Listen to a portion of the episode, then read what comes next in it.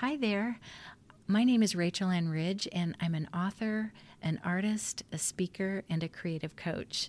Thank you so much for the chance to pitch my podcast. First, a little bit about myself, and then the podcast that I'm pitching. Well, I am living my creative dream, but I certainly did not start out pursuing a career in writing and art. In fact, I didn't even pick up a paintbrush until I was in my mid 30s and desperate to just create something. I didn't know what, but I made a career as an artist as a result. And then I wrote my first book at age 50, 50, a book that has sold nearly 100,000 copies and it's been optioned as a movie.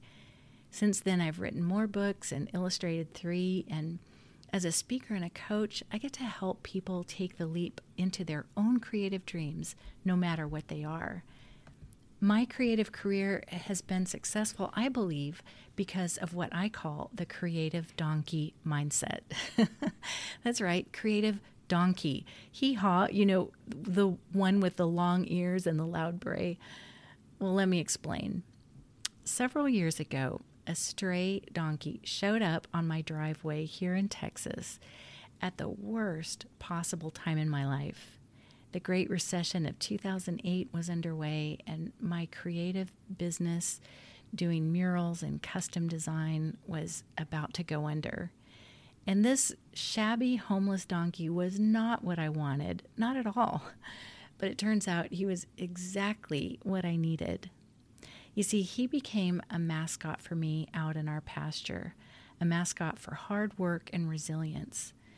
I learned by watching him to embrace my own inner donkey, the one that thrives in times of drought and is nimble enough to navigate change and just stubborn enough to stick with something that I love.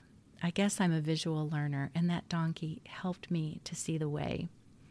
The creative donkey mindset is one that doesn't go for a quick win, but it's one that is committed to the long haul. It recognizes that life isn't lived on a racetrack competing for some elusive prize against the shiny, fast racehorses of the world. Life, especially your creative life, is meant to be lived off road on high mountain trails with tenacity and endurance and charm and resilience and service because your work serves the world.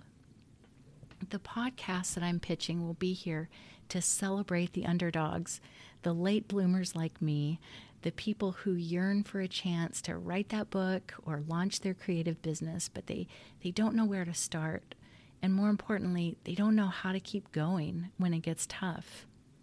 I would love to do some podcast episodes solo, sharing my stories, the successes, and some of the epic failures of my 20 year creative career.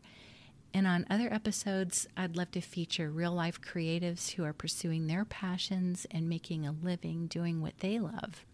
I'd love to interview writers and knitters and illustrators bakers, crocheters, jewelry makers, stylists, shopkeepers, those who are creating businesses with their niche passions. I want to show how it can be done.